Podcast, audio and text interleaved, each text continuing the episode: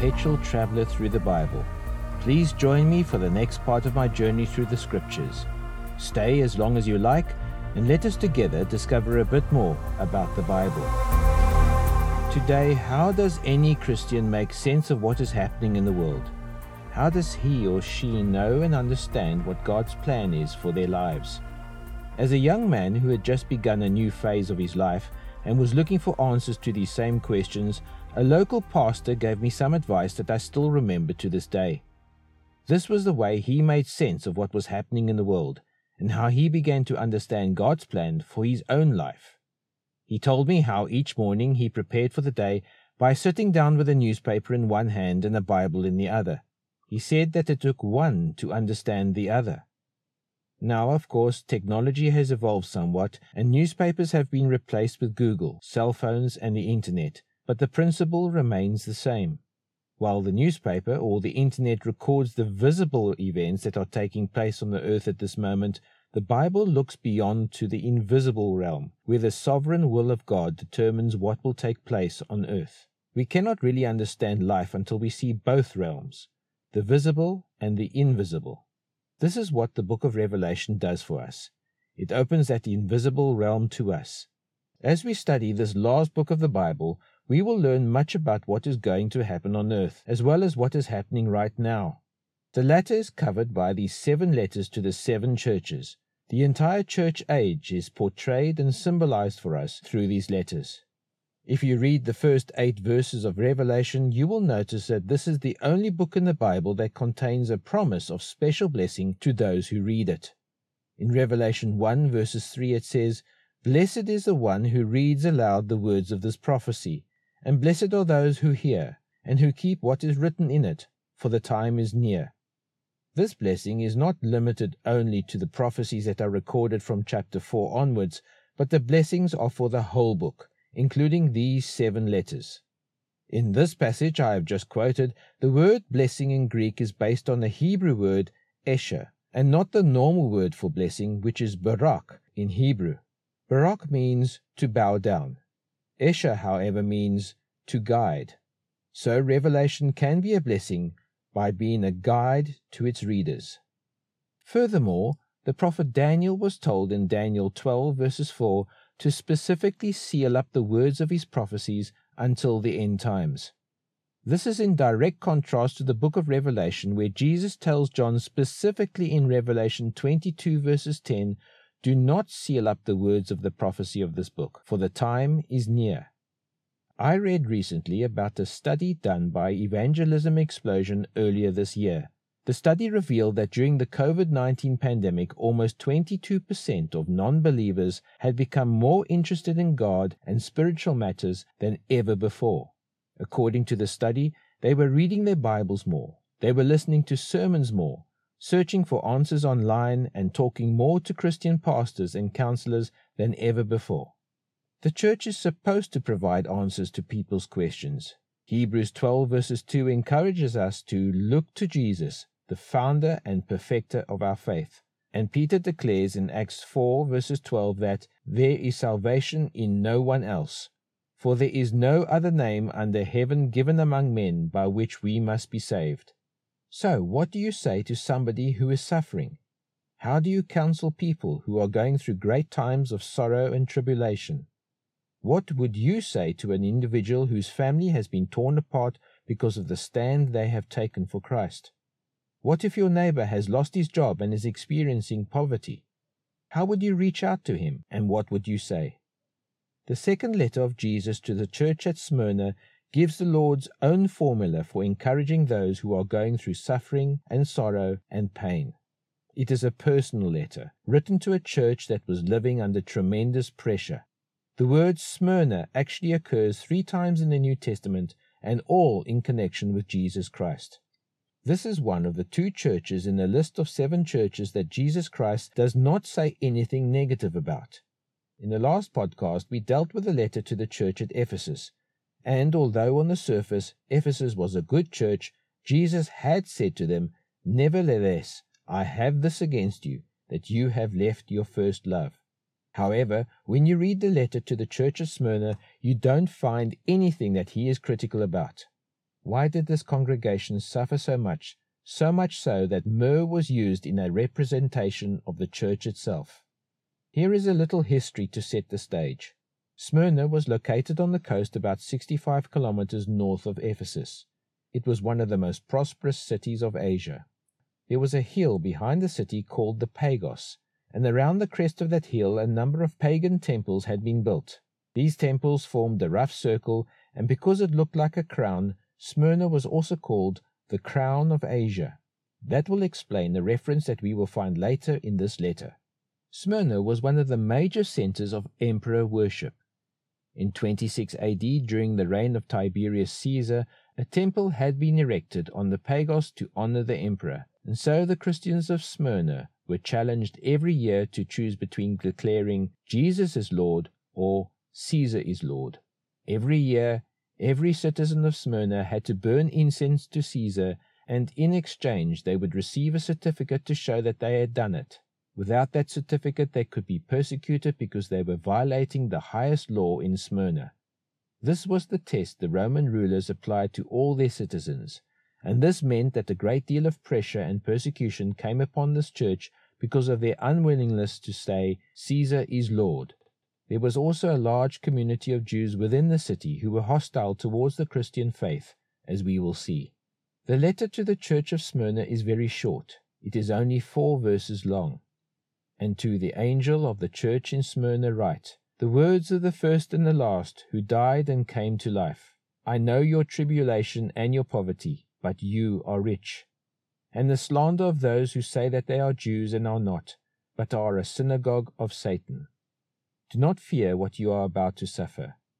Behold, the devil is about to throw some of you into prison, that you may be tested, and for ten days you will have tribulation. Be faithful unto death, and I will give you the crown of life. He who has an ear, let him hear what the Spirit says to the churches. The one who conquers will not be hurt by the second death. That is Jesus' appraisal of this church. It is obviously a church in trouble. The name Smyrna means myrrh. Smyrna had for a long time held the exclusive rights to the export and import of the spice myrrh. It is a very fitting name because myrrh was a fragrant spice or perfume obtained when the tender bark of the flowering myrrh tree is crushed. Today it is the Turkish city of Izmir. Here was a church that was being crushed through persecution. It was tough to be a Christian in Smyrna because they had to live constantly between two extremes. There was a rich and loving fellowship within the church which must have greatly encouraged them and strengthened their faith but outside, in the city, they faced continuous, cruel, and persistent hostility. Thus the Christians of Smyrna lived between these two extremes. But notice how the Lord introduces himself to them. He says in verse 8, The words of the first and the last, who died and came to life. These statements are extremes, first and last, death and life. Jesus presents himself as the Lord of the extremes. He holds all the forces and events between these two extremes. In the Great Commission in the last chapter of the Gospel of Matthew, Jesus said just before he ascended to heaven, All authority in heaven and on earth has been given to me. Go therefore and make disciples of all nations, baptizing them in the name of the Father, and of the Son, and of the Holy Spirit, teaching them to observe all that I have commanded you. And behold, I am with you always to the end of the ages, teaching them to observe all that I have commanded you. And behold, I am with you always, to the end of the age. So it must have been a great encouragement for the Christians at Smyrna to receive this short letter from their Lord. You will notice that there is an increasing scale of troubles harassing the church. The first thing the Lord says in verse 9 is, I know your tribulation. The Greek word for tribulation is thlipsin, which means distresses or pressure. It describes the crushing, unending pressure on them. This word comes from the term used to describe an ancient form of torture where they would take the victim and lie him on his back and then put weights on his chest, one upon another, until those weights would begin to crush and make it impossible to breathe. The victim of that torture would be slowly crushed to death by those weights. We can best understand what that would be like if we think about the Holocaust in Germany and the continual pressures that the Jews faced daily under the Nazi rule, hounded and harassed on every side. Their shops were subject to frequent vandalism and looting. Their livelihoods were destroyed. Their synagogues were defiled or destroyed. Their properties were seized. They were humiliated, stigmatized, slandered, harassed, and physically assaulted without mercy. Eventually, even their lives were taken. It is this kind of tribulation and pressure these Christians in Smyrna were enduring. Do we really think that our problems here in South Africa are distressing? And do we really know what tribulation and persecution is? The second thing Jesus says in verse 9 is, I know your poverty. We do not know exactly what made these Christians poor. Smyrna was a prosperous city, but it may have been that this poverty was caused by the persecutions they were experiencing. They might have had their homes ransacked and their possessions confiscated. This was common in the early church in times of persecution. Perhaps they had to resort to menial work and to go hungry because they did not have enough money to get by. The Greek word for poverty is ptochia, which is associated with the word beggar. This describes someone who is so destitute that they are reduced to begging for food. Yet, despite this picture of poverty and persecution, the Lord says to them, You are rich. Riches do not make one happy. Fame does not make one happy. Jesus says the true riches are those that come from within, where the heart is filled with the grace and love of God. There is an experience of close relationships with other people. They become dear and precious to us. That was the experience of the church at Smyrna. Thirdly, Jesus says, I know the slander of those who say that they are Jews and are not, but are a synagogue of Satan. There was a smear campaign going on against these Christians. Lies were being told about them. Historical records show that all manner of slanderous and despicable stories were spread about Christians in the first century. Because the Christians talked about eating and drinking the body and blood of Christ, they were accused of being cannibals. Also, because they refused to visit the pagan temples or to acknowledge the gods of the pagans, they were called atheists. Christians talked often about being members one of another and of loving one another, so they were accused of sexual orgies. These slanderous and false accusations are what produced much of the persecution of the early Christians, and it came, as we are told here, from false Jews. These Jews were physical descendants of Abraham, and they had a synagogue here in Smyrna. But, like the Pharisees who harassed and hounded Jesus, they persecuted these believers proving they did not have the spiritual insights of being true descendants of Abraham. They were, in effect, a synagogue of Satan, and were far removed from being true children of Abraham. Something we also need to consider is that being a Jew in the Roman Empire was not a punishable crime. The Jewish religion was characterized as religio licita, which is Latin for permitted religion. It was a Roman custom to permit foreign communities throughout the empire to maintain their ancestral religion, unless the specific practices were considered as disruptive or subversive. Christianity was, however, a religio illicita, or an impermissible religion, as it was regarded as disruptive and subversive. If you have ever been the victim of slander, you have at least a taste of what the Christians in Smyrna were forced to endure. Jesus could understand what the church at Smyrna was going through, for he had not only been lied about and verbally abused, but his enemies had spat in his face. They had physically assaulted him. They beat him with rods. They mocked him and pressed a crown of thorns onto his head. Then they nailed him on a cross to die. If anyone understands what it means to be slandered, attacked, and abused without cause, it is Jesus. But the worst is yet to come. Jesus says in verse 10, Do not fear what you are about to suffer. Behold, the devil is about to throw some of you into prison, that you may be tested, and for ten days you will have tribulation. Be faithful unto death, and I will give you the crown of life. This, by the way, is the first mention of the devil in the book of Revelation. Jesus acknowledges that he is going to allow this to happen. The devil will put some of them in prison. Roman prisons were terrible places where prisoners were faced with the threat of execution at any moment. But our Lord has three words of encouragement for those who will endure this severe form of persecution, and makes three statements to strengthen the hearts of the believers in Smyrna. Firstly, you are going to be put into prison to test you. The emphasis in the Greek is on the word you. Many people think that it is God who needs to learn something through this test, but God already knows what we can take before we ever have to endure it. But it is us that will learn, and it is to show us how much we have grown. Why does God test us? He tests us to strip away our superficial supports that we have been relying on and to show us how much we have truly learned to rely upon the grace and the strength of God. Secondly, Jesus says the suffering and testing will only be for a limited time. He is going to test you for 10 days. We do not know when or how this took place, although it undoubtedly did occur to the church at Smyrna, but the encouraging thing is that the Lord set the limits. No force or power on earth could make the tribulation last 11 days. Thirdly, Jesus says, Be faithful even to the point of death, and I will give you the crown of life. This is intended to be a contrast to the crown of Asia, the pagan temple buildings that were built on the hill of Pagos. The temples on the hill of Pagos were an earthly crown, a recognition of earthly status, and a source of great pride to the city. But Jesus said that he will give something much better, a crown of life, of eternal life. Paul said in his letter to the Romans, chapter 8, verses 18, that I consider that the sufferings of this present time are not worth comparing with the glory that is to be revealed to us. And again in his second letter to the Corinthians, chapter 4, verses 17, Paul says that our light and momentary troubles are achieving for us an eternal glory that far outweighs them all.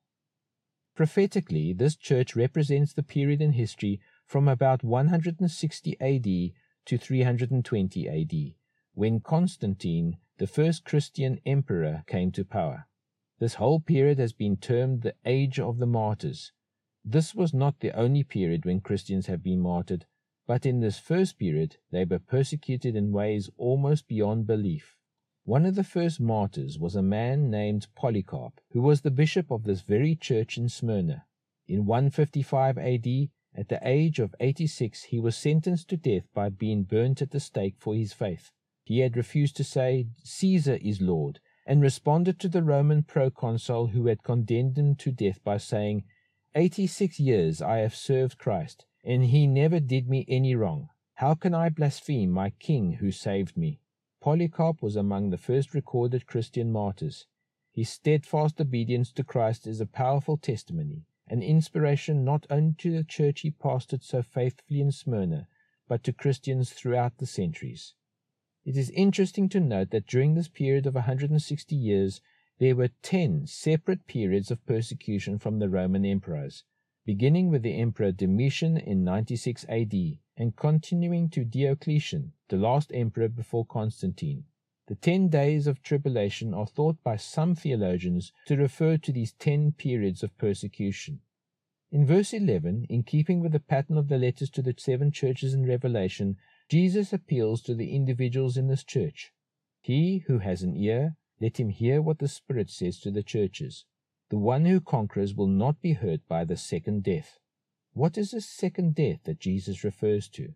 To understand the term second death, we need to look near the end of Revelation in chapters 20 and 21, where the phrase second death appears three times. There we are shown in vivid, graphic terms what is meant by the second death. It is the terrible lake of fire, the symbol of the final judgment of the unrepentant, those who refuse the gospel of the grace of God.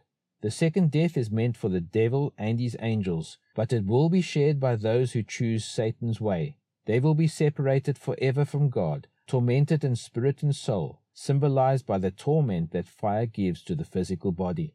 This is, in fact, what believers have asked for all their life. These are people who say, I don't want anything to do with God. I don't want Him in my life. They will eventually be given their way. For the rest of eternity, they are separated from the grace, mercy, and love of God. The second death is the most appalling torment the human spirit can bear. I will paraphrase what Jesus is saying to the believers at Smyrna. He is saying, If you listen to what this letter is saying to you, if you trust me in times of pressure and persecution, I will give you the gift of eternal life, and you will have nothing to fear from the judgment of God. Remember what Paul writes in Romans 8, verses 38 to 39. For I am sure that neither death nor life, nor angels nor rulers, nor things present nor things to come, nor powers, nor height nor depth, nor anything else in all creation will be able to separate us from the love of God in Christ Jesus our Lord. We are all destined to die one day. Some people listening to this podcast will die quietly in their sleep. Some might go through great suffering through illness, although the Lord has promised it will not be more than they can bear. Some may even be martyred for their faith some day, just as Polycarp and so many other Christian saints of past and present ages have been. No matter what happens to each of us, in what form physical death may come to us, we have the promise of Jesus, that, as his faithful believers, we can never be hurt by the second death. We should therefore decide, just as the believers of Smyrna, that we shall be faithful unto death, no matter how or when that death may come we can be certain of the fact that absolutely nothing in heaven or on earth will ever separate us from the love of God. If we look at the letter to the church of Smyrna, we have to ask ourselves are we really justified in thinking that we are having a tough life here in South Africa and are somehow suffering persecution? And are we really worthy of being called Christian? When the rubber hits the road, will we stand out? And will others be able to see Christ in us when hardship strikes? Or will we blend in with the world and become irrelevant? This is David Wiles, your fellow traveler in Christ, and this has been the Journey Through the Scriptures podcast, episode 22.